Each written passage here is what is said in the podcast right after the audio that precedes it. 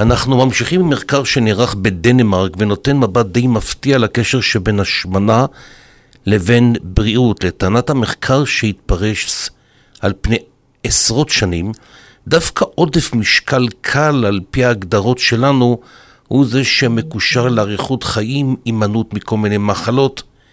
זה שונה ממה שחשבנו עד היום? אני שואל עכשיו את ענת ענבר, מטפלת בתזונה, מנחת קבוצות לאורח חיים בריא, את מי שפיתחה את השיטה תודעה מזינה, שלום לך ענת. שלום מנחם. תזכורת קטנה למי שלא בקיא בחומר, כי זה על בסיס זה גם מתבסס נכון. המחקר הזה. מה זה בדיוק BMI ואיך מחשבים אותו? BMI זה מדד מסת גוף. וזה באמת מאוד חשוב וקריטי למחקר הזה להבין שמדד מסת גוף נמדד, אה, שזה בעצם אה, אה, משקל חלקי גובה בריבוע. ומה שמשנה, מסת גוף, זה באמת משקל שריר, כי שריר שוקל יותר משומן. ולכן למשל אתה אדם שרירי ביותר, תודה. מסת הגוף, כן, ומסת הגוף שלך תהיה אחרת אשר חבר, חברך באותו משקל גוף, אבל שאינו עושה שום פעילות גופנית, או אה, פעילות שבעצם אה, מעלה מסת שריר. ולכן המדד הזה הוא מאוד בעייתי. מדדים, יש מדדים הרבה יותר חשובים ורלוונטיים לבריאות שלנו, כמו שומן בטני, שהשומן הוויסריאלי מתפקד בצורה אחרת מכל שומן אחר בגוף ומשפיע בריאותית. אז המחקר הזה בעצם בעיניי מוסר את המסר של אה, הנראות החיצונית קודם כל לא קובעת. זה נכון שהנושא של המשקל צריך בכלל לקבל רבדים יותר מעוגלים, והבריאות לא נקבעת אם זה אה, את ה, אה, כמה קילוגרמים יותר או פחות, אלא האיזון הפנימי מבחינה בריאותית, תזונתית. ואיך מגדירים עודף משקל? אני לא מדבר על מקרים ברורים, אלא כן. על אנשים שלא ממש בטוחים לאיזו קטגוריה הם נופלים. אבל השאלה היא מה זה חשוב בקטגוריה. חשוב שבן אדם ירגיש שלם עם עצמו. כל אחד יש לו את המשקל גוף הנכון לו. כל הנושא של הנראות החיצונית זה חולי בפני עצמו. זאת אומרת, להיות במשקל מסוים כמו איזשהו אה, מודל אה, מסוים, זה חולי בפני עצמו.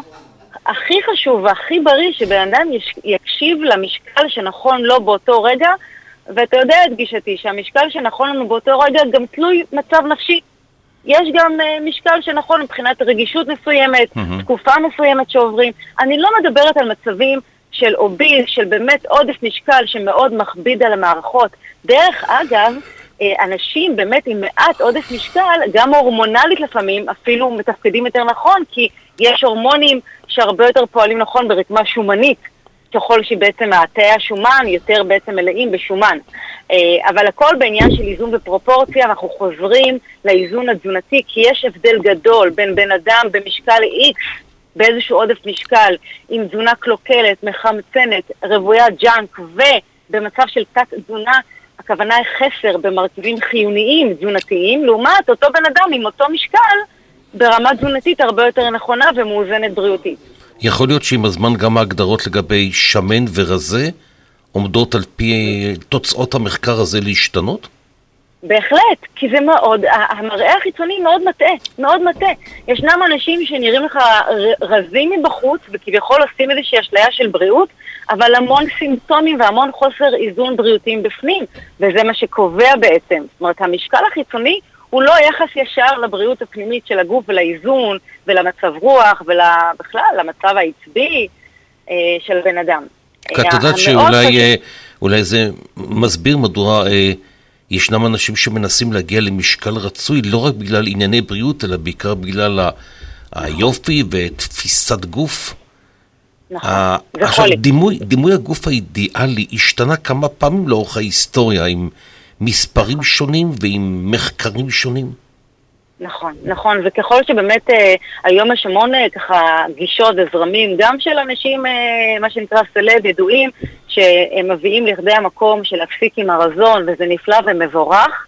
אני אשמח אם ביחד, אם להפסיק עם המקום של הרזון, יהיה את המודעות התזונתית. כי להיות בעודף משקל עם תזונה של אה, סוכרים וג'אנק, מה שנקרא, זה לא חוכמה. הליווי ביחד עם ניפוץ הנורמות הלא הגיוניות והחולניות של המראה החיצוני צריכות להיות ביחד עם חינוך נכון בתזונה, להניח לקלוריות, לנקודות ולכל החולי שמביא להפרעות אכילה ולאכילה רגשית, להביא למקום באמת קשוב לעצמך, מה המשקל שנכון לך באכילה מודעת ונכונה ומכבדת את הגוף שלנו. הבנתי. את יודעת שישנם לא מעט מחקרים סותרים בנושא הזה של ה-BMI שהתחלנו איתו. Mm-hmm. את נוטה לקבל את המחמירים יותר שמתעקשים על המדד המסורתי, או דווקא מחקר כמו זה שנעשה בדנמרק וככה כביכול טוען אחרת?